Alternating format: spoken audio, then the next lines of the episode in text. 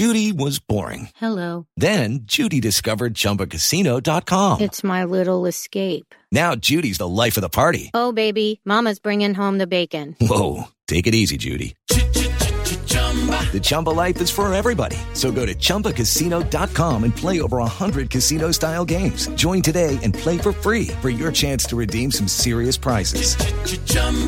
ChumbaCasino.com. No purchase necessary. Void where prohibited by law. 18 plus terms and conditions apply. See website for details. With Lucky Land slots, you can get lucky just about anywhere. Dearly beloved, we are gathered here today to. Has anyone seen the bride and groom?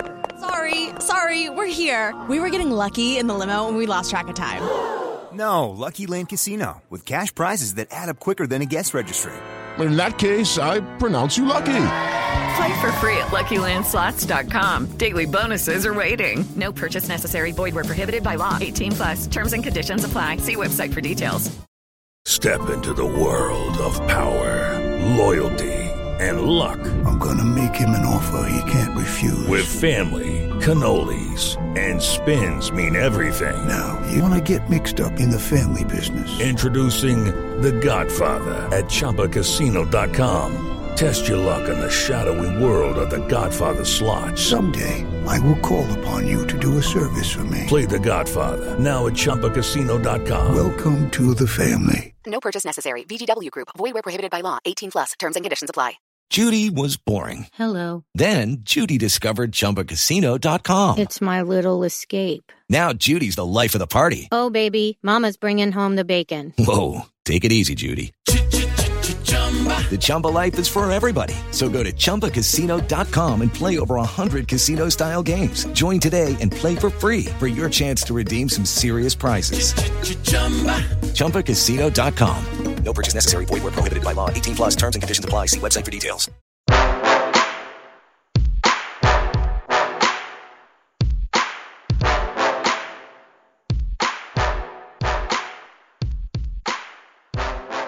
Welcome to episode 105 of the Red Seat Podcast. This is your host, Jake Devereaux.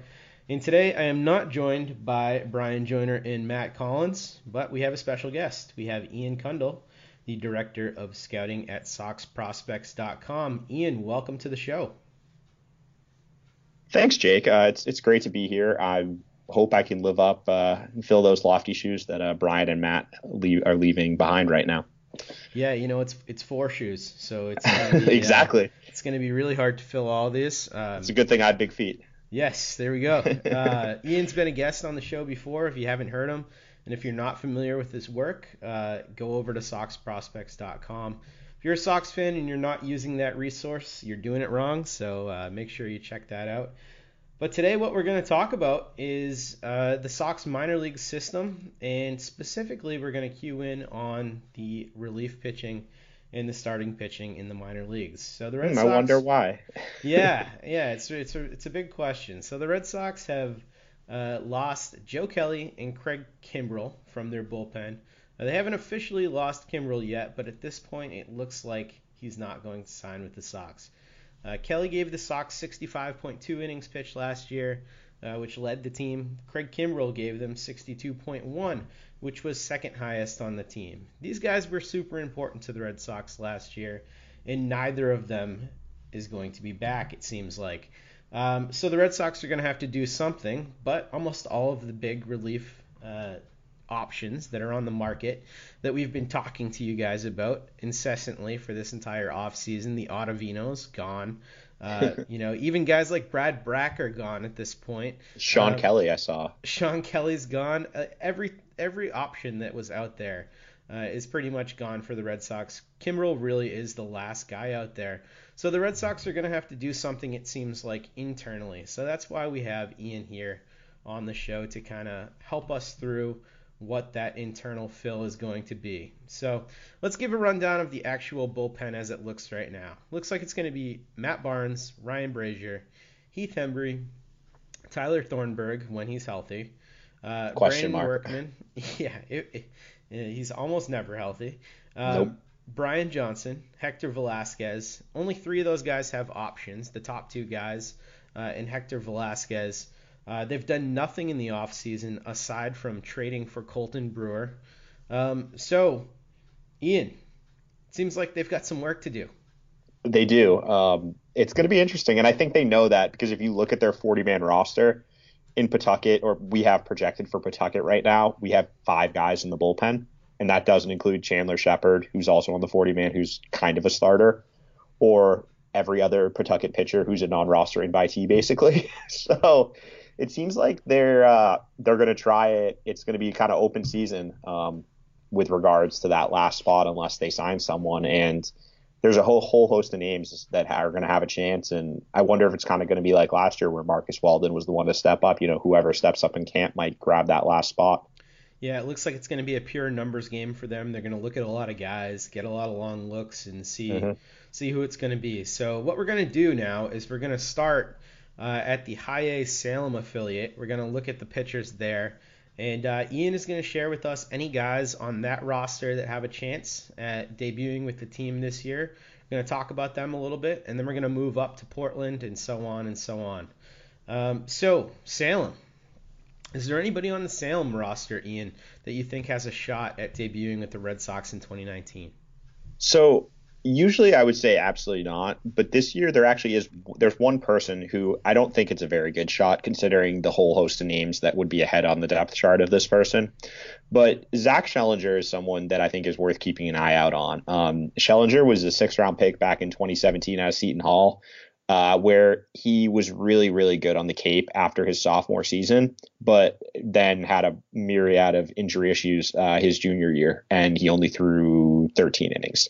He was really good in those 13 innings. Uh, he had 23 strikeouts, five walks, but you know, still is only 13 innings. And as a result, the Red Sox were able to get him for a very reasonable amount. And um, his first year, his stuff was way down. Um, I saw him, and he was sitting 88 to 91. Actually, that was spring training this year. Excuse me. He was sitting 88 to 91, um, which I heard heard he hit 100 uh, in college and was more like low to mid 90s when he was healthy. And just the slider and the changeup weren't really there. Um, and then he missed a good chunk of this year, so not surprisingly. Um, but in his instructs this year, his stuff was back and it came kind of it started during the regular season where he uh, he excelled over 16 innings with the GCL in Greenville um, struck out 25 guys, um, or excuse me, 26, no, 25 guys. My math is good. And uh, only walked four over those 16 innings and allowed nine hits total. Um, so that's kind of good. Um, and his stuff when I saw him in spring training was uh, he was up to 96, um, mostly like 93, 95 and his secondaries, his slider was back. Um, it was like a 65, like plus to better pitch at in the mid 80s, um, he's he's six six. He's got a really tough delivery to pick up, and he just buries the ball down in the zone.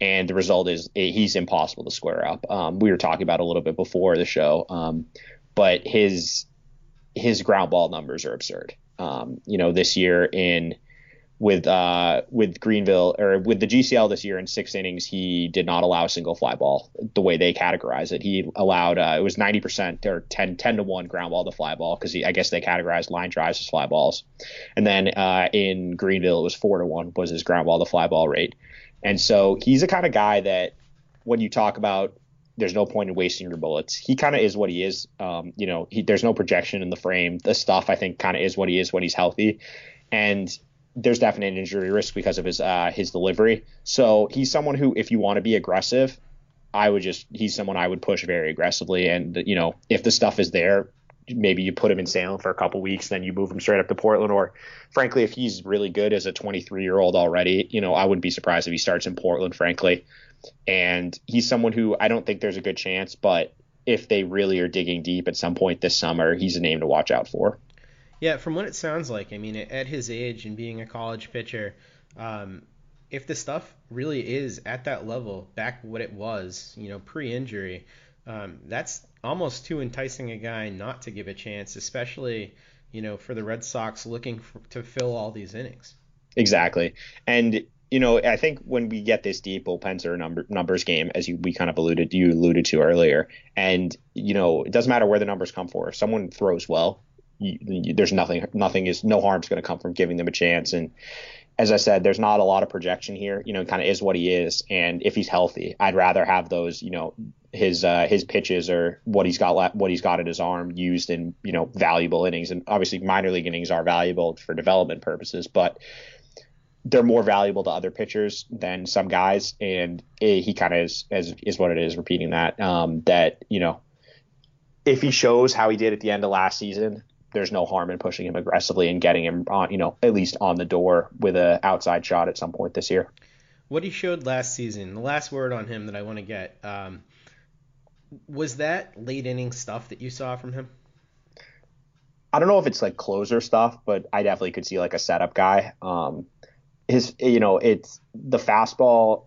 It's a little it's lighter than we've seen on some closers. I mean, if he gets all the way back to what he was, you know, which was the high 90s stuff, then that's legit. But right now it's like 93, 95, and the slider was 83, 86, which is that's definitely that's like a legit out pitch.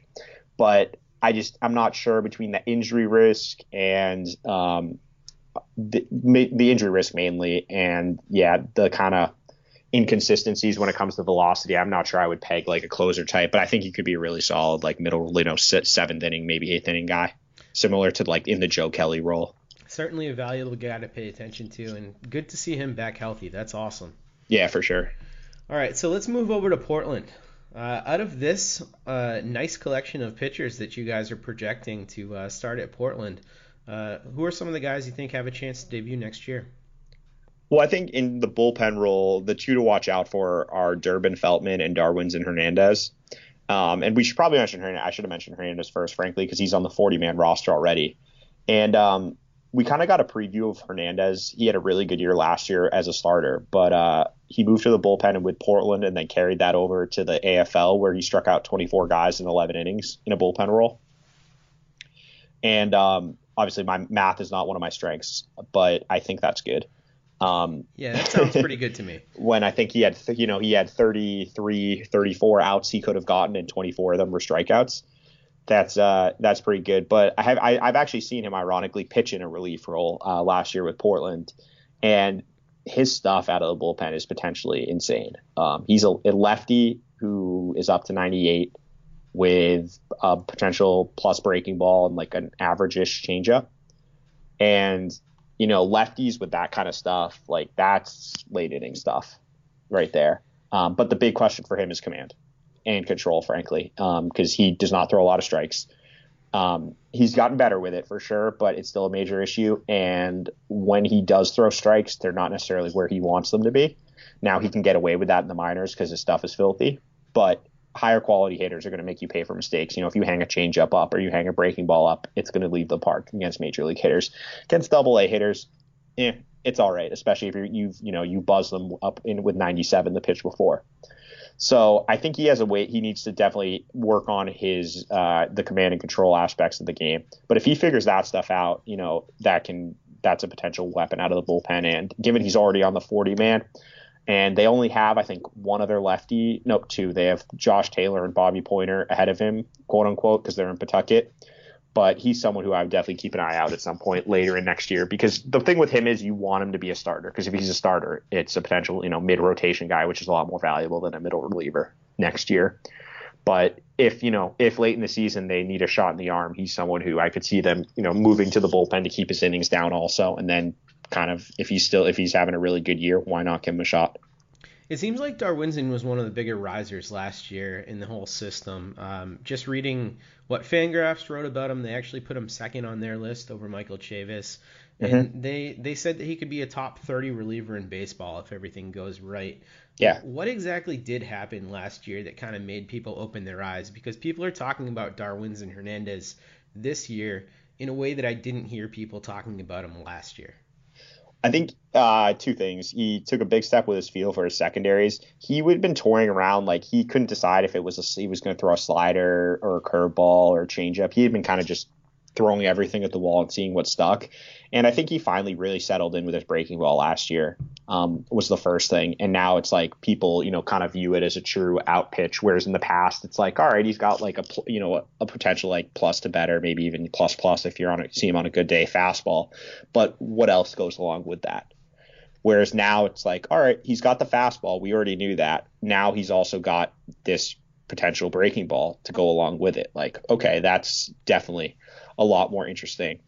Um, and I think the other thing is that uh, his he's got the fastball. I mean, I know that it's not there with the um, with the command, but he's he's made strides. You know, it's still there's a ways to go, but it's getting better.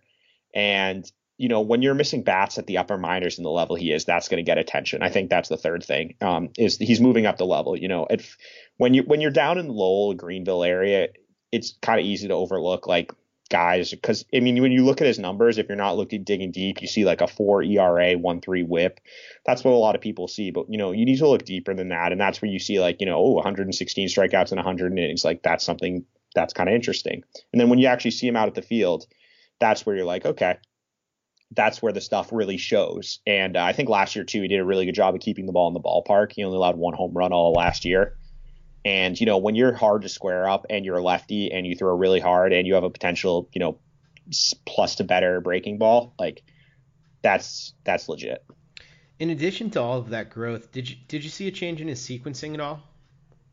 Um, yeah, I mean, in the past, he would basically just only throw fastballs first pitch. I, I definitely, and I, he started. He, I think it was more he just had more confident confidence in himself to throw other pitches. Mm-hmm. And you know, he would get too fastball happy in pass looks, but I think last year he was he was more than willing to incorporate his secondary pitches earlier in counts to keep guys off balance, and which is something that'll definitely help him going forward. And was that out of necessity, do you think, to get hitters at that level out, or was it more clearly he's comfortable with the pitch? And he feels like it's a true weapon at this point. I think it's more the latter. Mm-hmm. Um, he just like because he could get those guys out still with his fastball, frankly. Okay. I mean, when, when, you're throwing 97 with the kind of movement he has on his fastball, which is part of why he struggles to throw strikes with it at times. But when you're throwing that hard from the left side with that some deception, he's got deception in his delivery, and um, like it it really jumps on hitters. And I think we saw it too. Um, I want to say he had one of the highest spin rates on a fastball and both his fastball and curveball of AFL pitchers. Hmm.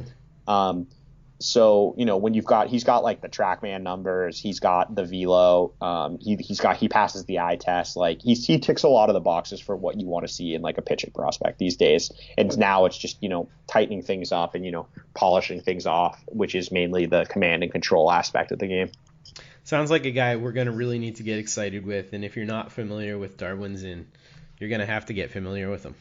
Yeah, no, he's like that's when you ask about like late inning closer stuff, he has it potentially. That's a dude. All right, Durbin Feltman. That's the he's other a, guy we got to hear about because he's the third round pick from last year out of TCU. Uh, fantastic stuff. You guys have been beating the drum for him over at Sox Prospects to try and get him up quickly. Uh, tell us why it's kind of similar to uh, Hernandez, except he also actually knows where it's going um, more of the time, or a lot more of the time. Uh, but yeah, I mean, it's kind of a similar profile in the sense that it's a plus plus fastball. Um, I saw him up to 96, I want to say. He was like 94, 96, maybe 94, 97, 94, 96. Um, and he, I've talked talked to guys who've seen him up to 99 before. Um, and he's just like your prototypical power righty. He's undersized. Um, a little bit, which I mean, he kind of reminds. It, it, sounds like someone we've seen before with the Red Sox, frankly. Um, undersized righty who throws really hard with a devastating breaking ball. Um, but uh, it's a potential, you know, plus the better slider as well. He doesn't walk guys. Um, he strikes a ton of guys out. He's really hard to square up. There's no third pitch. Um, you know, he is what he is. There's no upside, which is why I think he's. It's why he's not mentioned um, in the top ten prospects in the system, or you know, he's on the the, the periphery of that list, is because he is what he is. Like, you know, and it's hard to project guys to be a closer, frankly. But if you ask me who has the stuff to be a closer, I mean, it's someone like him. You know, I mean, he's listed at 5'11", 190, but whatever, it doesn't matter in a one inning role. When you throw as hard as he does, with, I mean, there's violence in the delivery, obviously, which is definitely an injury concern, but he's another guy that I don't want to waste his, his, you know, waste his arm in the minors. Get him up as quickly as possible, and let's just start getting him those big league workload because the stuff is what it is. It's not going to change. And frankly, it's too good for minor league hitters at this point already. So they need to challenge him, which is what I think they'll do. I think there's he'll start the season in Portland, and if I would assume. I mean, given the project the path they worked last year, where he threw four innings in Lowell, seven in Greenville, and then 12 in Salem, I assume he'll be up in Pawtucket in short order and kind of pushing on the door of the big leagues at some point pretty quickly into this season. As it stands right now, who's more equipped to get major league hitters out, Feltman or Hernandez? Feltman. He just throws way more strikes. Okay. Like uh, Feltman is he. Darwinzon will have his. He's one of these guys who you'll know pretty quickly whether he has it or not. And if he doesn't have it, it's going to be like he'll walk three guys and hit two guys in the first inning, and you'll be like, okay, yep, this is just one of those days. Yeah. Felt Feltman's going to come out there. He's going to pound the zone. He's going to throw his two pitches, and that's it. You know, he, he, he there's not a lot of moving parts. It he's you know he's 5'11, so you can only move so much. Um, but I mean, it's max effort in the sense that uh, he's got like the the head whack and all that stuff. But whatever, I don't really care because he's a reliever, and um, he just doesn't use a windup. You know, he gets the ball and throws. Darwinzon, there's a lot more going on uh, pre-pitch, um, and then obviously the the control stuff. Um, so yeah, it's the biggest thing is the command and the control. So we can't move out of Portland without asking about Tanner Houck. He's a guy who has been talked about as a potential reliever if things don't go well as a starter. Uh, they they tinkered with him a little bit, changed around his delivery. He changed his pitch mix a little bit. Now he's back throwing the same pitches. What's going on with Tanner Houck, and does he have a chance to transition full time to a bullpen role next year? Um, I don't think they will, given they used a first round pick on him. Um, I mean, obviously, what they did last year is they were trying to give him a better chance to start. That was mainly what the tink, uh, what they were doing when they were tinkering, tinkering with him. Um, you know, they tried to make the delivery clean it up a little bit because there's a lot going on with his delivery as well. Kind of a theme with the guys we've talked about t- uh, today. Um, but there's a lot going on. His arm slot's really low. Um, it's a long arm action, and he doesn't really he didn't really have a third pitch. Um, the changeup wasn't good, so there are a lot of questions about like how does his combination of low arm slot plus no changeup, how does he get lefties out? Um, and so the Red Sox they tried kind of switching things up, but uh, now it's he's back to what he was in college, which is where a lot of people thought he was a reliever, frankly, and it was. Um, I'm kind of inclined that I think he eventually does end up there, but I just I don't think it's for next year. I think given what they've invested in him, they're going to give him another chance to start. And if he can figure it out as a, a starter, it's interesting because I mean he he is he's built like a starting pitcher. He's like six five, you know, 220 pounds, He's and he's got yeah he's he's built like that's a big guy, you know, and he's got he he's got a he's got the fastball, the sinker, but it's the crossfire delivery isn't a questionable thing. And the stuff had kind of ticked down a little bit in, in, the deeper he gets into games. And so we'll see what happens. Um, i would not be surprised if he ends up kind of in that the multi-inning you know like bridge role kind of you know the two to three innings come out of the bullpen and shove one time through the lineup super valuable teams are exactly. using those oh you know for sure in the playoffs especially the way the game is going, that's a role that I think is going to be making a comeback, and I, I like that a lot because I think it's a really valuable role, and it, it kind of gives a home to these guys who are kind of caught in between being a starter and being a reliever. But you have to give them a chance to start because obviously, if you can develop a starting pitcher, that's a lot more valuable than reliever. So you give him a chance, and I just given again, this is kind of a theme we'll get we'll get into with a lot of these names is given the number of guys ahead of him, I just don't think he's an option for this year. Well, it sounds like there is an option for him to become the next Alfredo Aceves, so that's that's okay with me. I mean, you never know. We'll have to see. we're we're big fans of the Aceves role on this show. Right. Which role, pitcher or the brawl enforcer? Oh, both. Okay, cool. yeah, yeah. You can't can't have one without the other. Especially with with Houck's size, I think he'd be great at that. Yeah, that's a good point. I didn't think about that. Yeah that's an imposing presence to have out there. That's for sure. It'll make the Yankees think twice even. Uh, so let's move up to Pawtucket. This uh, roster is just littered with potential uh, bullpen options for next year. Um, yeah. There's a bunch of guys that they're bringing in um, who have been injured in the past. There's Zach Putnam. Who, I mean, there's there's Daniel Zach Schlereth. Putnam. Like very interesting. Help me sort through this mess because there are guys that we know that we're familiar with. There's the Lakins, there's the Poyners, the Waldens, but then there's a whole mess of other guys that seem like they might have a shot. So who gets a shot here? What do you think? Well, I think the first guy to watch out for is Colton Brewer. Um, the Red Sox went out and got him. Uh, they traded a decently valuable player for him in um, Esteban Quiroz, who's a little second baseman who can really hit, who I kind of like, um, just because he can hit. And uh, but he was a guy who just he got caught in the Padres 40 man roster crunch. Um, they weren't going to be able to keep him on the roster, and so the Red Sox pounced. And he's one of these guys who's got really good TrackMan numbers. Um, he throws hard, got a good curveball, really good spin rate. And I think he's someone who they think if they can get him in the Red Sox pitcher development system with guys like Brian Bannister, um, who could really turn into a useful piece. So he would be the first guy I'm watching. He's someone I'm going to keep a close eye on during spring training to see how he's looking on the mound. Um, yeah. So do you want to? Yeah, so I, I, just need to jump in there because I had been thinking that this was a Bannister guy. Like this was a guy oh, who Bannister sure. targeted. He's had such success developing these guys that he targets as someone who could develop that way. We saw it last year with Ryan Brasier. Do you think there's a potential for this guy to really explode with the Sox and become a different pitcher than he's been in the past? Oh yeah, I mean I think definitely that's he's someone who they as yeah they specifically target him for a reason, and he he ticks all the boxes that you look for in a pitcher who you work you know you tinker with a few things, maybe you change the arm slot a little bit or just even change up some sequencing. He's someone who I really think could blow up, and if you look like frankly his numbers were not bad last year you know, I look 63 strikeouts in 48 innings. I like obviously a few too many walks, few too many hits, but in a bull, pure bullpen role, you know, he's someone who has the stuff you look for, and he gets a ton of ground balls, which I frankly I like out of my bullpen arms. Um, I don't want relievers who put the ball in the air because that's where you run into trouble. So um, yeah, I, he's someone who's really interesting to me, and I'm I'm definitely looking forward to getting a look at him down in uh, spring training this year.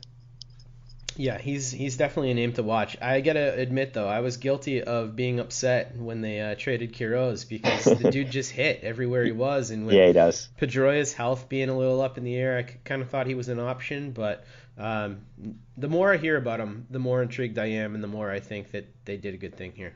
Definitely, yeah, he's he's a really interesting guy. All right, so who's next?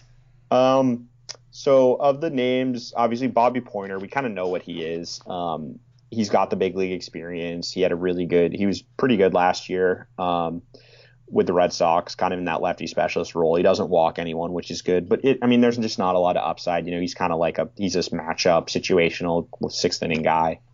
So I don't think he's the answer if they're looking for someone who can pitch in the later innings. Um, the next guy who I would say is pretty interesting to me would be Travis Lakins. Uh, he was someone we kind of heard there was an outside chance of him getting a call up last year, but I get why they didn't, considering he's had another guy who's had major injury issues. Um, he's missed time. He's missed. He got and had, he was shut down. Excuse me, in both 2016 and 2017 with stress fractures in his pitching elbow, which is sounds bad. And um, so last year they kind of pulled the plug on him as a starter pretty earlier in the season and moved him into uh, three inning relief roles. And then after that, after a few of those, they were just they pulled the plug on that and went straight just straight bullpen role. And his stuff really took off in that role. And it makes sense. He's undersized. Um, he, he's probably I think he's listed at six one. I would he's I don't think he's six one. He's probably a little shorter than that small guy, you know, six foot, 180 pounds ish, but he's really athletic. And the stuff when he's healthy is really good in short spurts. But, you know, the longer he works in outings, he just doesn't have that frame to be able to hold up, and the fastball velo will tick down. And it just didn't kind of work. Um, but now it's you know he's got the his fastball is uh, he's been up to 98 out of the bullpen and is now sitting in the mid 90s whereas as a starter he was more like 90 to 93 get up to maybe 92 94 early. Um, he's evolved. He used to throw a true slider but he's kind of he's changed it into more of a cutter uh, pure cutter in the high 80s and that's a really good pitch um, potential plus offering for me and he's still got his curveball, which um, you know I, am not sure it's. I don't think it's as good as his cutter now. I like the cutter a little more, but I still think it's a pitch that will be able to get hitters out. Um, and you know some scouts I've talked to like his curveball better than the cutter. I think a lot of it depends on when you see him. I like the cutter a little better, but it's another you know pitch you could probably call above average-ish. So when you got those three pitches, um, and you're a really good athlete, you repeat your delivery well, throw strikes. Um, that's definitely a guy who I think could help in the bullpen uh, next year. Not sure it's a late inning stuff because there's no like plus plus pitch there, but I think it's a guy who could be a really solid like seventh, eighth inning guy. Yeah, he, his numbers are interesting, and looking at them, he, he posted his best strikeout to walk ratios of his career at Portland and Pawtucket last year. I know that he transitioned mostly to a bullpen role or exclusively to a bullpen role, but w- was there anything else in there that you saw change with his ability to kind of command his pitches? Um, no, I think it was just a lot of it was just getting more confident with the cutter too. Um, okay because he, he used the cutter a lot away. Uh, he started just throwing that a lot more early in sequence, in, earlier in the count, and so he wasn't as reliant on his fastball to get ahead in the count. And when you can keep hitters off balance by you know a lot of guys will just go out there and you know you're getting a fastball first pitch, whereas he's able to throw two, three pitches for strikes early in the count and allows him to get ahead in different ways. And it kind of opens the things up but really for him. You know, if you go cutter first pitch, you get the hitter thinking, you know, does he go back to it? Is he going fastball? He has three things that he, three pitches that he can use in any count. And I think that's the thing that kind of, it's a lot easier to do that in shorter stints. Whereas, you know, as the game goes on, he you could see noticeably the fastball velo is dipping down, which is impacting his command, and he's laboring a little more. And you know, that's by that time you know, oh, he doesn't have feel for his curveball today, so we only have to sit on two pitches, for example. Whereas in a one inning stint, that's just not an issue. It's just like he's going to come out and throw, and then he's done. So, yeah.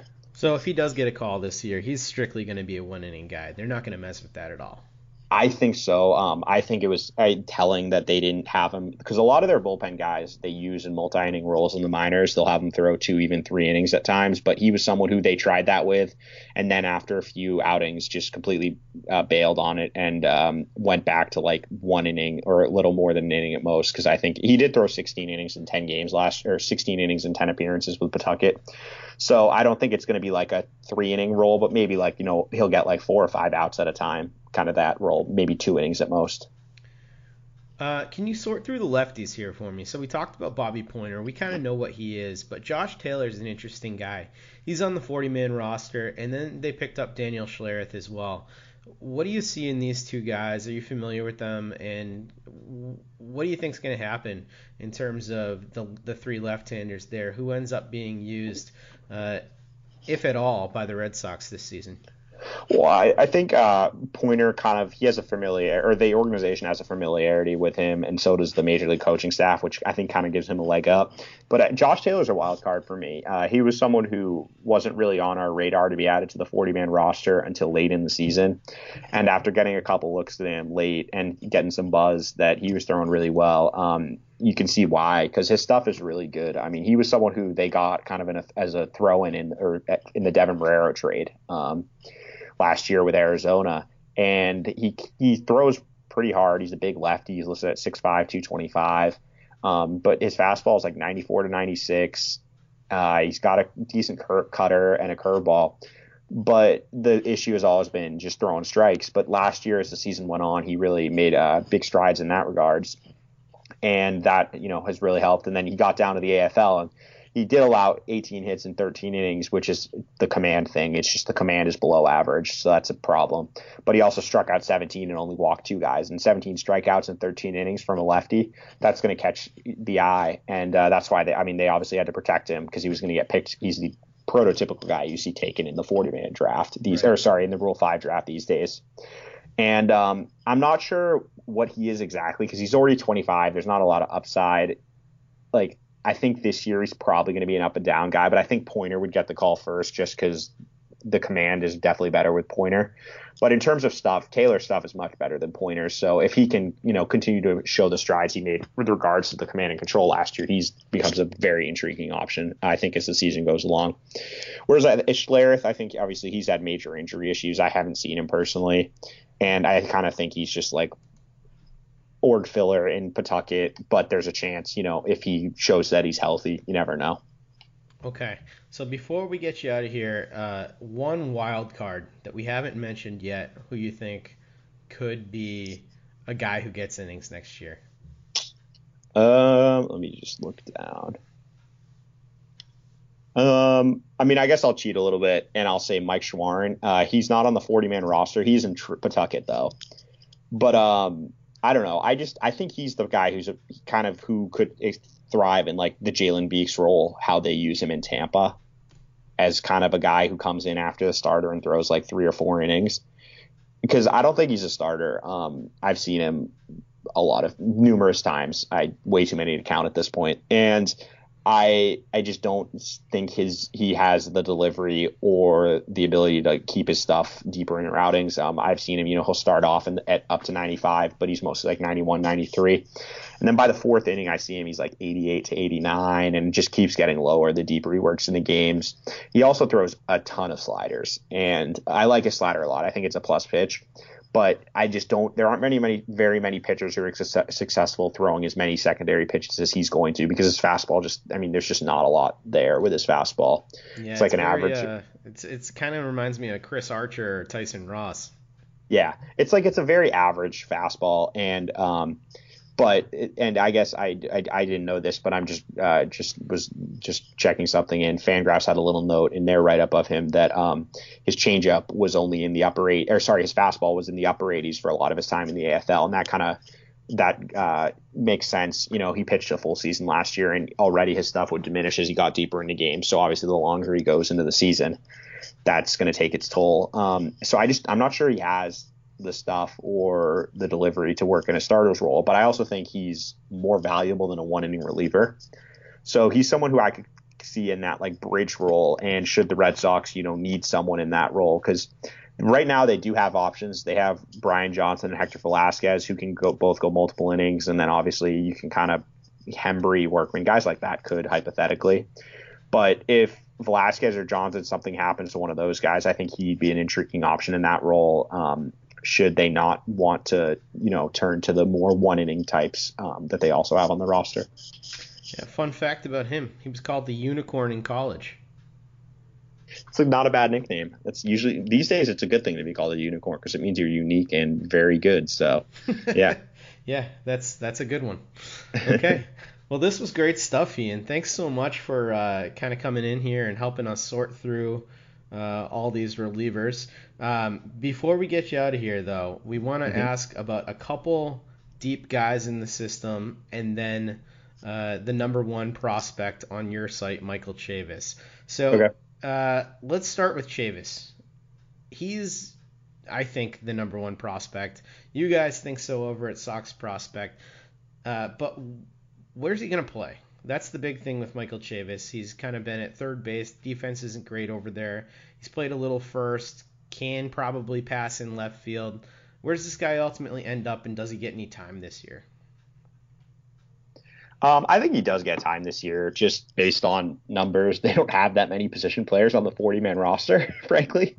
Um, just looking at Pawtucket right now, they only have three and or four if you include Marco Hernandez, but I don't know if Hernandez is even going to play at any point this year.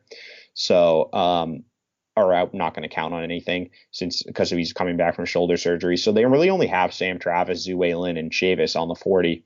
And I just looking at the combination of the age on the team and other factors, I just I think they're going to have to dip into that group at some point. And obviously Lin and Travis are ahead of him, but I think he's going to have to play a role at some point, and I think it's most likely at first base.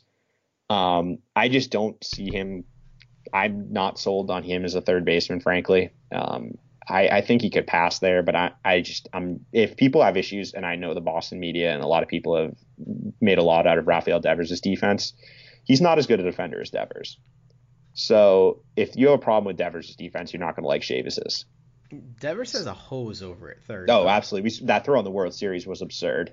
yeah, I mean that's um, the thing. People that look at him say that he's just he's he needs to work on footwork. Essentially, it's it's small things that yeah. could get him to be an average defender at the major yep. league level. Well, he needs he needs to make sure he's in shape, and then as you said, it's it's he just he'll get lazy it, in the sense that you know he'll get the ball, he'll have it, and he'll just not set his feet, or you know he'll not get in front of a ball that he needs to. You know, you can take one crossover step and get in front or try to reach off to the side and hit off the heel of the glove. It's just like the little things. It's all correctable. Whereas I just don't think Chavis is as fluid in the field, frankly. Um, and as a result, that kind of I think he could play third base if he needs to, and I think he probably will at some point, you know, kind of in a backup role. But I think his best chance of being a long term starter with the Red Sox is at first base because they don't have anyone coming. And frankly, um, like size wise and everything, he's pretty similar to Steve Pearce in that regards, who's listed at 5'11, 200 pounds. And I think Chavis is a little shorter than that, but he's around, you know, the same weight. And if the bat plays with Chavis, it's passable at first base. Um, not maybe not in like an everyday role, but in a guy you know who can start four or five days a week. Um, I think there's a chance. It's just with him, he's just got to make sure he makes enough contact, and you know he's got to he hit for power, make contact, or make enough contact to tap into his power. And if he does that, I think there's a chance he could be a useful guy at first, third base, and as you said, maybe even the outfield. Though I'm not sure he's the out- athletic enough to play in the outfield, but we'll see. Well, We have had worse out there. Exactly. and frankly, you can, it, if it's a short amount of time, you can fake people in the corner outfield, especially when you have two Gold Glove center fielders in the center field and right field spots potentially. Exactly. So, that that yeah. covers up for a lot. Exactly. Um, so two deeper guys that I want to mention: um, Gilberto Jimenez and Eduardo Lopez. Uh, Lopez was the J2 signing from this year. Gilberto Jimenez popped out of seemingly nowhere. So can you talk about both of these guys a little bit and maybe why a Sox fan should be excited about what's coming up? Yeah, so I guess I'll, I'll do uh, Gilberto first, just because I've seen him. Um, and he was the guy who down at Instructs everyone was talking about, um, other than Antoni Flores. Uh, it's just because he came out of nowhere. I mean, he signed for 10K in August of 2017, so he wasn't signed in July, and he got 10K bonus, so it's nothing. Like in the, they give 10K bonuses to you know 20, 30, 40 guys a season.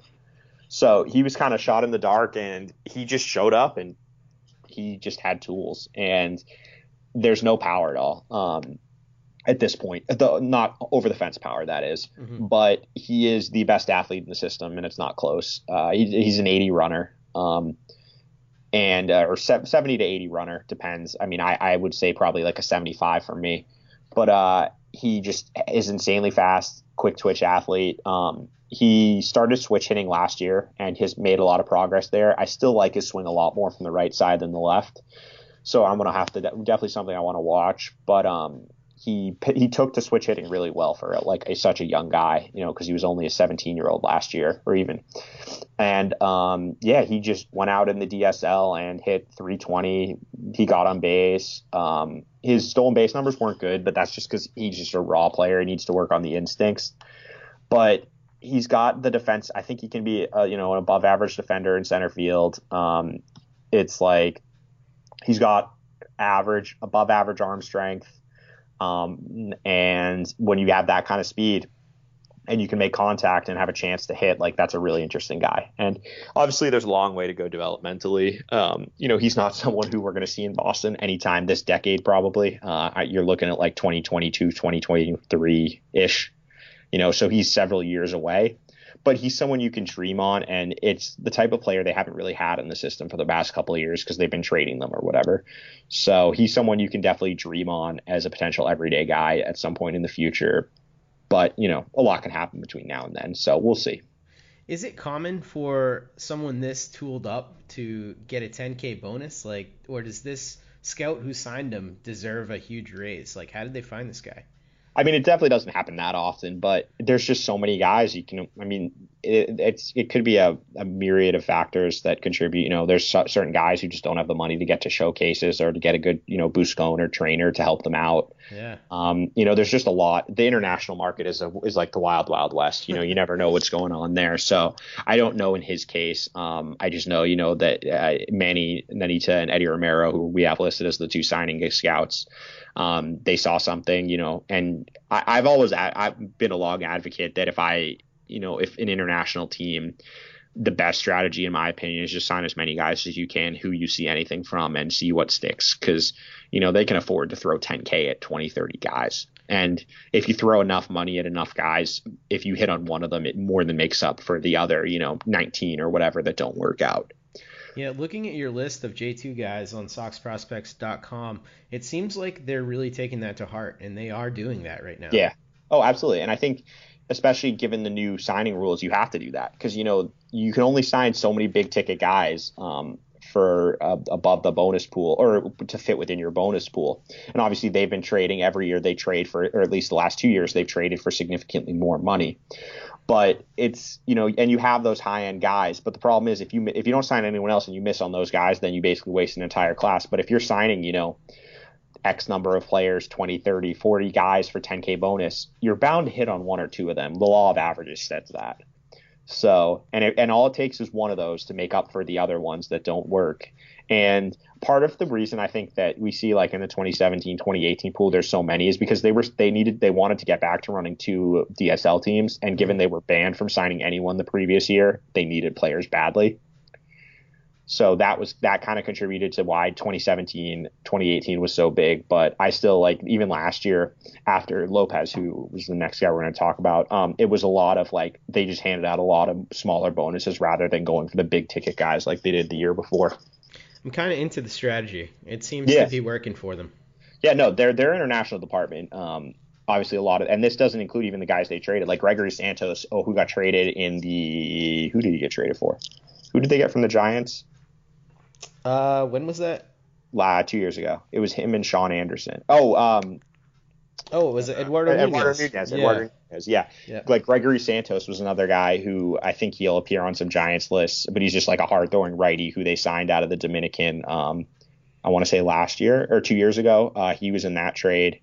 Or no, it was he. He was signed in 2015, 2016, actually. Excuse me. Um, but he's like a guy like they're they're between the guys they've traded and out, actually some of the guys who they lost in the international signing you know issues um, have turned into legit prospects. So yeah, they've done a really good job internationally these last few years. And even someone like Coca, who was traded in the player to be named later in the Thornburg trade, had a really good year last year in the Pioneer League. He had, you know 280 in the Pioneer League. So um, yeah, they they're, they've done really well in the international market. And as I said, given the restrictions, you know, it's easier to find. You can find that you're not going to sign, you know, undrafted free agents for 10k who turn out to be that good, basically ever. You know, Yeah. you, there's only so many Daniel Navas of the world. Whereas in the international market, you hear a lot more about, you know, guys signing for 10k turning into something. So I definitely think it's a good strategy. Yeah, we, we've we've sort of seen the international signees uh, bear fruit at the major league level, at the minor league level, and at the trade level. So it's uh, it's certainly it seems like a strong suit for this organization as a whole. Definitely. Um, so speaking of big bonus guys, Eduardo Lopez, uh, what do we know about him so far? He's the big J2 guy from this past year. Um, frankly, not a lot because he actually so he could not participate in Instructs since he just signed. Um, so the, the, we won't actually get a look at him until Instructs of next year because he won't be at Oh, spring. wow. There, yeah, they don't usually bring those guys over. Um, I do know I, I've heard from someone who saw him working out at Fenway that he's a lot bigger than he's listed right now. Um, in terms of height. So he's already growing, which makes sense. I mean, he's a 16 year old, so there's still there's obviously a lot of projection there, and I guess he's got legit power. Um, they saw him hit. Uh, he definitely had some pop, but other than that, I, I don't do not know a lot and won't for a while, um, Okay. frankly, just because he's not. No one's going to see him until you know he'll be in the DSL to start next year, and that and then you don't ever get reports from the DSL really. So it'll be more like instructs next year when we have a better handle for him. Cool, someone we can dream on and hope he grows on all the right ways. So Exactly. That's cool. Well, Ian, uh, thank you so much for coming on and joining us today. I appreciate all the insights as usual. Um, you have to go check out Ian's work over at SoxProspects.com. Um, he writes up scouting reports there as he's the head of the scouting department. Um, also, you can follow Ian on Twitter. You can follow him at, at Ian Cundall, C U N D A L L. Um, Ian, appreciate it. I'm ha- happy to come on anytime. It's a lot of fun. Uh, thanks for having me. All right, joining me now for some listener questions is Matt Collins of Over the Monster. Matt, welcome back to the show. Thank you. It's been a little while. It has. It's been too long, in fact. Uh, we just had a great segment with Ian Cundall, so hopefully you guys enjoyed that. Uh, and now we are going to get to some of your listener questions. Uh, and uh, it's been a while, so there were a lot piled up. Appreciate the questions. Uh, first one comes from our own Mike Carlucci. And he says, Will Mookie's fedora start a new trend? The next beards. Did you see this thing? The peacock suit? Oh, it's so good. But uh, I mean, there's like what three to five people in the world that can pull this off. I mean, Um, let's let's think of a couple. Mookie won, right? Who else could pull it off? Uh, I have no idea. I think Drake I know could I pull couldn't. it off. Drake could do it. I guess. Um, I don't know. I don't know who's cool anymore. Vanilla Ice. I know think Vanilla. Ice could do it? I know Vanilla Ice could do it. Yeah, I a- was trying to figure out how to describe this, and uh, while I was trying to figure it out, somebody beat me in the replies to one of the Red Sox tweets, and it's like when you can't decide between The Great Gatsby and Robin Hood, and that just fucking nails it. yeah, that thing was amazing. Uh, total total custom job there, but I like how uh, he was standing next to Yelich, and Yelich was wearing something like cool, but like totally subdued, and he's just like normal, yeah, peacock bitch. Literally peacocking. Yeah, it's uh, it's sort of a microcosm of the the type of season that he had, because he was just by far and away the best player. So that was awesome. Um, but yeah, you know what? I think they should do a peacock night at Fenway this year. I don't. I could. I I don't think. Like I said, people, normal people can't pull this off. Let Mookie have this. He's one of the few. Yeah, you're probably right. Let's leave it to him. He's much cooler than any of us will ever be. Yeah. All right, next one comes from Anthony Pigcago, Pig, Pig, ah, Campigato. Um, sorry about that. Uh, what are the chances the Sox sign Harper to a one-year deal and ride the rotation like they did 15 years ago?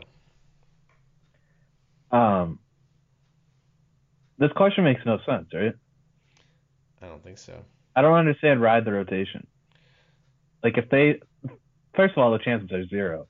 But if they did sign Harper, like that lineup would be bananas.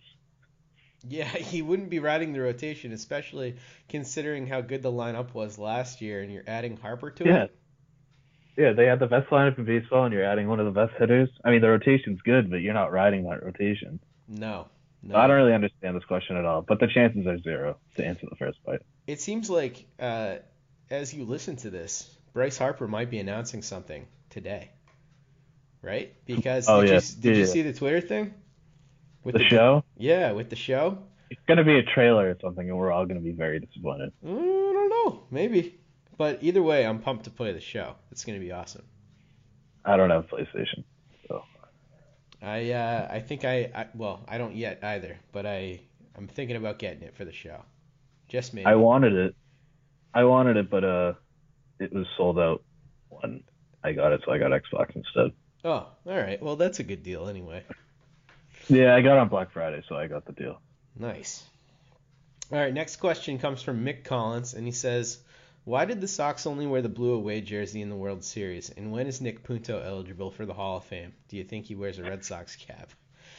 I love the Nick Punto Hall of Fame stuff here, but I actually have no clue about the blue jersey.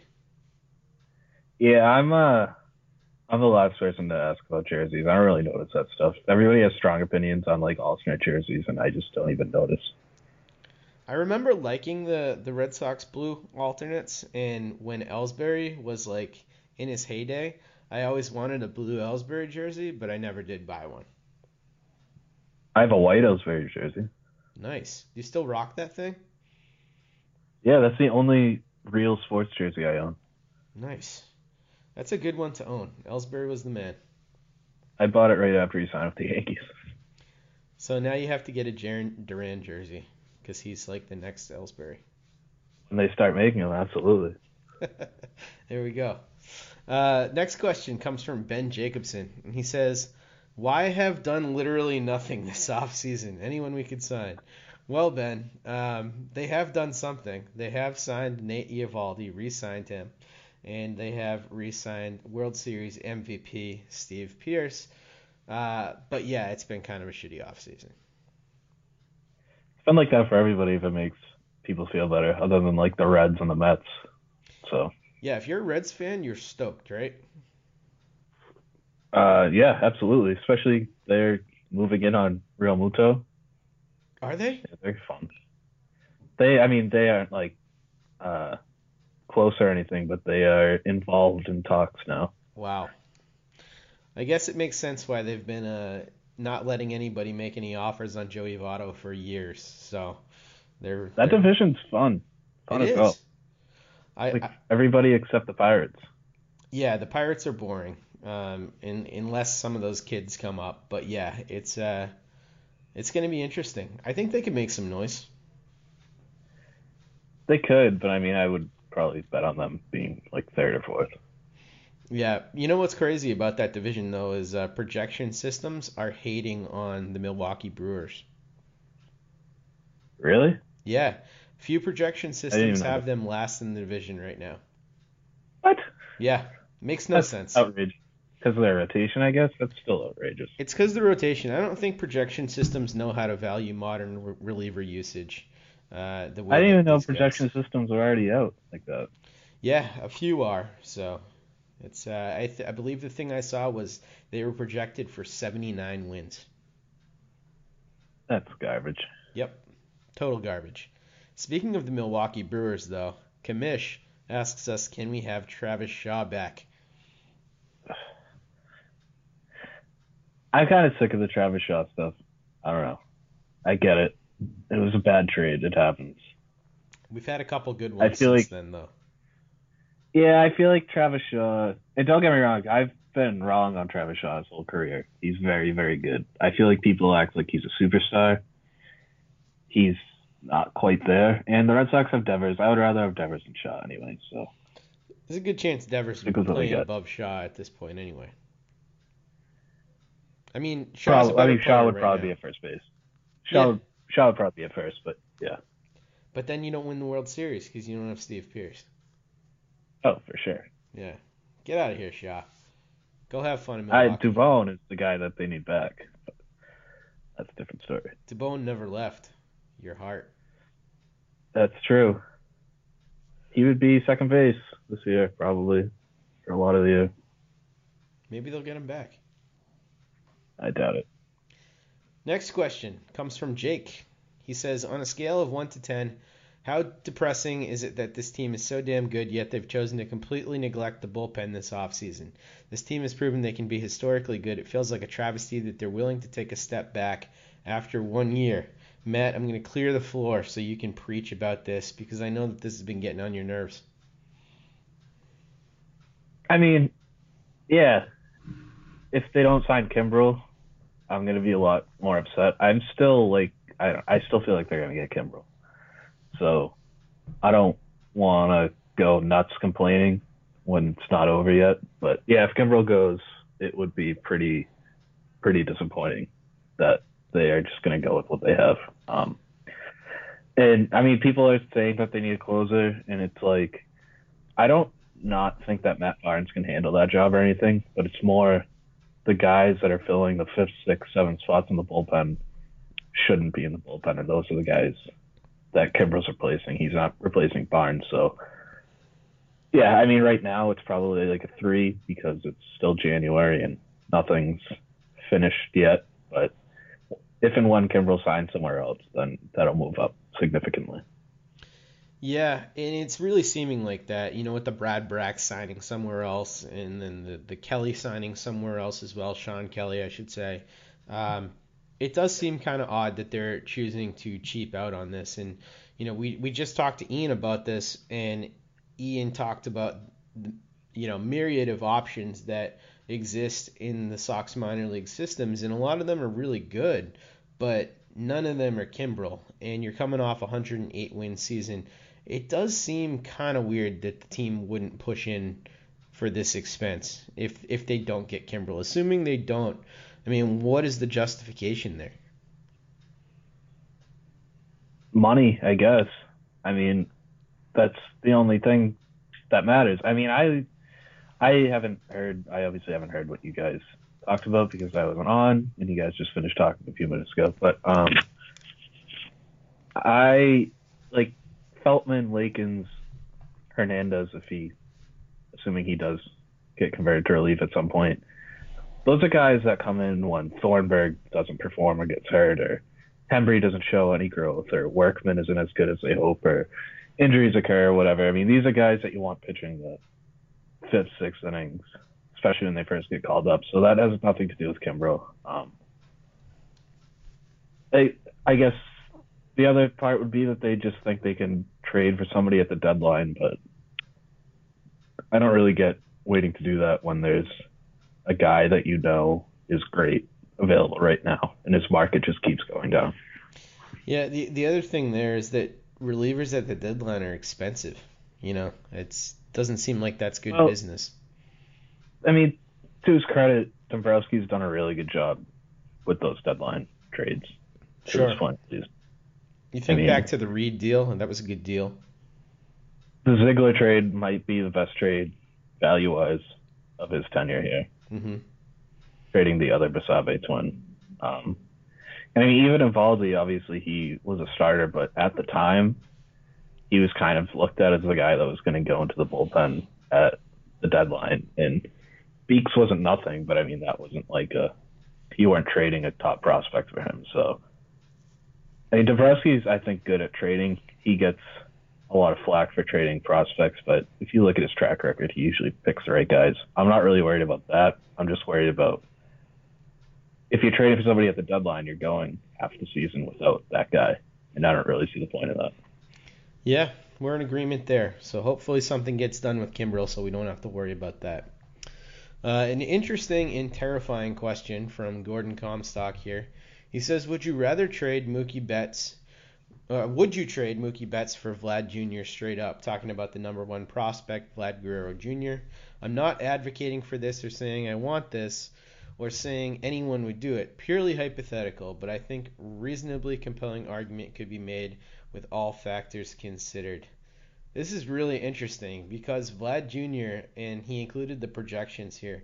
Projection systems have this guy basically coming into the league as a 300 hitter with like a 340 OBP, uh, up to 370 like by his second year with gobs of power. I mean, guys have thrown 80s on his hit tool. Um, and he's got so much control. Mookie's only here till 2020. What do you think about this? Obviously, in real life, there's no, no way we're doing it. But like, if you were starting this a is new real team, life. well, sure, but like in a hypothetical, let's just say not for this Red Sox team, okay? Because for this Red Sox team, we're going with Mookie, right, for the next two years. But like, if you were starting a franchise, you'd give up two years of Mookie for seven years of Vlad, right, or six years of Vlad. I guess. I mean, I say I lean towards no. Um, I guess the only way I would say yes is if I had an owner that I knew wasn't going to allow me to keep Mookie in free agency. But I mean, best case scenario for Vlad is that he's Betts value wise. I mean, Right. if we think that Betts is the second best player in baseball, I, I don't think anybody thinks Vlad is going to be Trout because nobody's Trout. Right, and the defense isn't there. Best case, you're getting Betts. And, Yeah. yeah. I mean, I'll take I'll take the guy who's already that guy, and he's only 26. Yeah, I'm uh, with you there. Well, I mean, yeah, the control the control comes down to it. I just think you don't worry about control when you're talking about talents like this because you're gonna do what it takes to keep them around if you're a smart franchise. Uh, side note there, can we please lock Mookie up for like the next 15 years of his life on this team for a whole truck of money, please? I don't think there's any way he's ever he's not signing an ex- or he's I don't know if he's gonna sign an extension. I don't think he's going to play anywhere else. He better not. If if if he does, something has really happened terrible uh, between the team and Mookie, and I just don't see that happening. So. Yeah, I can't imagine that scenario. All right, next one comes from Dirty Water Rants, and he says, "Is Trey Ball still a thing? Not as a pitcher anymore, right, Matt? I believe I know he's working out as an outfielder. I believe that's a full time thing. I don't know if maybe they're gonna try him as both or what's going on there. Um, but yeah, he is converting to outfield. He's basically not a thing anymore though. That pick still irks me, man. When that pick happened, I was like, "You're you're doing this pick on a yeah high school lefty? I mean, come on." But uh, whatever. I didn't really follow the draft at that point, so I didn't really know what was going on. But uh, yeah, in hindsight, it certainly did suck a lot. I, I think the thing that pissed me off so much about the Trey Ball thing was there was this whole lead up, like this is the highest the Sox have picked in 50 years or whatever, and I was just like, okay, yeah, we're gonna get a player, and then Trey Ball. So, Yeah. uh, it was just a, a lot of. Well, they got up. the same pick like two years later and got Benintendi, so Yeah. wasn't too bad. Yeah, that was the right choice. Uh, next one, Joey. And he says, Why aren't the Sox more highly interested in JT Realmuto, even if it costs Xander or JBJ? Pursuing Machado or Harper, Harper would be a nice insurance against Mookie leaving, and it's a GFIN move in 2019. I don't know what that means. What's GFIN? Uh, go fucking in, I guess. Okay. That would be my guess. Um, Uh, what what would the Marlins want with Xander Bogaerts? Right, a guy who's got one year left on his contract. Even Jackie Bradley two years. I mean, that just makes no sense for the Marlins. Yeah, unless they had an extension in agreement with one of those guys, that wouldn't We're make talking about the sense. right, yeah, the team who If the Marlins could extend somebody like that, they'd extend Realmuto. Yeah. And they're asking for like Mejia and Verdugo and Senzel and guys like that. The Red Sox don't have that guy. It's Right. just they're not they it's not possible for them to be in this market. They don't even have a guy like Keibert Ruiz who is being talked about. They don't have anyone. I mean, they don't. They don't have a, a guy like that. The Michael Chavis is their guy, and his highest ranking has been 79. That's who you have. What's that? He's not as consensus as I thought he was going to be. No. Yeah, Baseball America didn't have him number one. Neither did Fangraphs. Um, Yeah, I'm looking at Fangraphs right now. They had Casas number one, Darwinzon one, yeah. two, and uh, Yeah. Chavis three. I was surprised. I think Chavis is the clear cut number one. I'm sure you guys already talked about this, so I won't get into it again. But um, either way, no matter who you have as their number one, they don't have uh, Realmuto, uh, like somebody who can get Realmuto. I think the bigger question here uh, that Joey didn't bring up, but I think we should talk about is why the hell don't you sign Grandal for a year at the money that he's at? I mean, the he, he signed a one year deal with the Brewers. Um, it's hard to imagine that he wouldn't have considered something similar for the World Series champions. If you wanted to upgrade at catcher, that was how you did it. You didn't have to give anybody up. I don't think they care about offense at catcher at all. And I don't know that they're wrong. Um,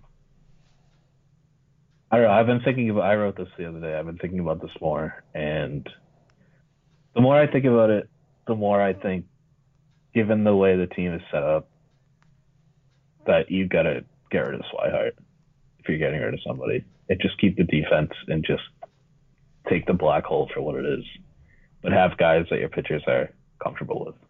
Yeah, I agree with you. It seems like they've. I just think that's that. their approach. Yeah. Yep. I'm so with I you. don't know. I don't, yeah, I don't think they're going to pour any assets to improve offense in a position where defense is so important. Uh, next question comes from Hector Con Air Fryer, and he's asking if they sign Kimbrel. Hopefully. Next one comes from Costa, and he says, "Would a team of remaining free agents threaten for a wild card berth?" You know, I was thinking about Yeah. this, but I see. I don't even know if you could make a decent team anymore because there aren't that many guys left on the market. There are the big names, right? So there are Harper, Machado, Keuchel, Kimbrel. Then you're Somebody down did it the other about day. like what's that? Somebody did it the other day. I'm trying to find it. Maybe more guys have signed since, uh, but But like for pitchers, after that you'd have like Gio Gonzalez. You know, you'd have there tons of guys have signed. They've taken below market deals, but it's really like the top four guys that we're still waiting on. Uh, yeah, I think when I saw it, it was like right before like AJ Pollock had signed, in a couple of these relievers. So probably not anymore. If you had asked like four days ago though, or whenever Pollock signed, I I was looking at that team. I really wish I remember who put that up, but I mean it was like a legitimate eighty to eighty-seven win team. Hmm. Like the rotation wasn't great, but everything else was pretty impressive. And I mean, they had stars with like Pollock and Harper and Machado, those guys. I feel like we get this question every year. It's becoming a yearly Last question. few years. Yeah. Yeah, it's, it kind of sucks. What are you gonna do? Uh, probably have a strike. yeah, I, I, the more I, yeah, this is a discussion for another day. I don't think a strike's gonna happen. I I've been hope- thinking about it. I don't think it's going to. I hope not. I want baseball. At least not one that costs games. Hmm. Uh, next question comes from Jesse, and it says, Uh, think we are trading a catcher. Which one would you like to keep? Sorry if you answered this in other pods. First time tuning in. Jesse, thank you for tuning in for the first time. Hope you enjoy the podcast. Uh, Matt's answer is Swihart, and uh, I'm going to betray all of my uh, Swihart enthusiasts out there who I've, you know, been beating the drum with. Uh, I think that on this team, I agree with Matt. It makes sense to go with Leon um, in in Vázquez right now because of the defense. Uh, I, I still love Swihart as a player, but um, he belongs with a different org at this point, in my opinion. Uh, Brett, Iowa fan, says who is losing to the Sox in the World Series next year, 2019? Matt, who do you think? Who's going to make it out of the NL? The Nationals after they re-sign Harper. That team would be silly stacked. Yes, they would. I pick the Nationals for the World Series every single year, so I can't stop now. On paper, like that makes sense pretty much every year. Just, yeah. There's worked something weird with that clubhouse environment. It seems like. So we'll see. Uh, I'm gonna go with. Mm, uh, man, I wanted to do something bold. I was gonna say like Padres if they sign like a million guys and trade for some dudes. Um, I'll go with uh, whoever wins the uh, the NL East. I don't know. Lame. You gotta pick a team. All right, fine. Uh, Mets. Mets on Oh. the back of their pitching. Okay. It's a weird it's a weird move. I want to be different. Uh, Jordan C. Shribner says this is an unprecedented chance for the Sox to repeat this year, but also get insurance for a possible three-peat. Why do you think Dombrowski didn't do his Dombrowski thing and score Bryce Harper to create a lethal lineup? I mean, they don't even want to sign, Kimbrel. They they were never going to be on the Harper market. It just, it sounds great, but it's just not. They, Dombrowski did his Dombrowski thing the last three years, and now he didn't really have to. That's just what it is, and they're also super focused on trying to lock up the guys they have. It seems like, um, you know, trying Yeah. to get guys to contract extensions or, uh, you know, keep them in free agency. So, yeah, I agree with Matt. He also asks a second question: Do you think the Sox will let Xander walk and go all out to sign Francisco Lindor? So I've been thinking about this one since I read it, and I do think Lindor is a better player than Xander. Uh, certainly defensively. There's no question. Yeah, no, I'm not questioning that at all. But I honestly don't think like if if organizations were gonna go all out to sign a guy, they would have gone all out to sign Harper. They would have gone all out to sign Machado. Like I don't know that Lindor is really that much better than either of those two guys. I don't know that an org goes all out to sign him. I don't know that that's You just how uh, things operates. Absolutely right. There is this trend in sports where we always have to keep looking at the next class. It happens in free agency and it happens in drafts and it drives me insane. They did it to get today on MLB Network and it just they're talking about how you don't want to spend on Harper and Machado now because Trout and Betts and Lindor are going to be free agents. And it's like if you go back two years before this, everybody's saying that about Harper and Machado. You don't.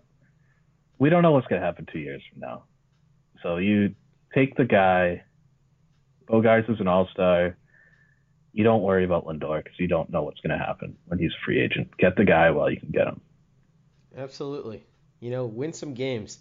Look at the Cincinnati Reds. I love their offseason. That's uh, that's what all teams should be doing right now. Yeah, it's so much more fun. Way more fun. And this offseason has been absolute garbage.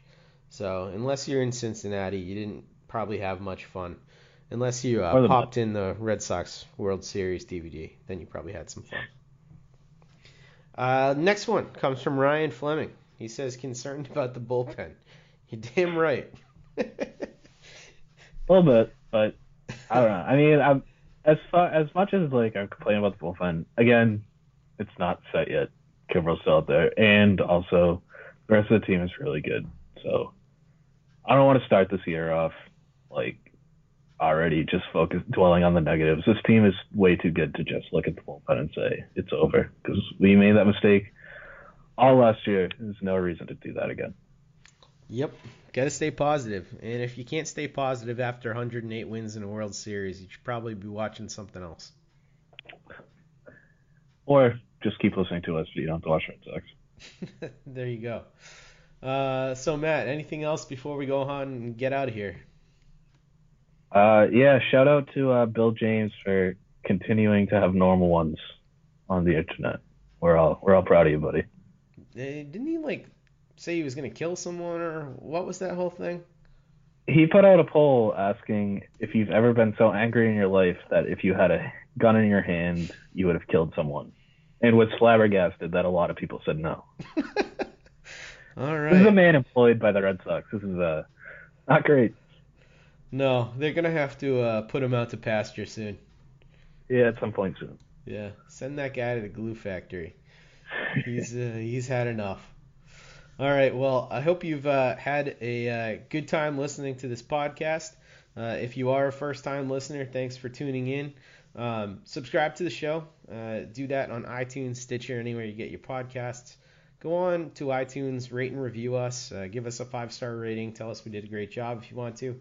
Uh, you can follow us on Twitter. You can follow Matt at Matt R Y Collins.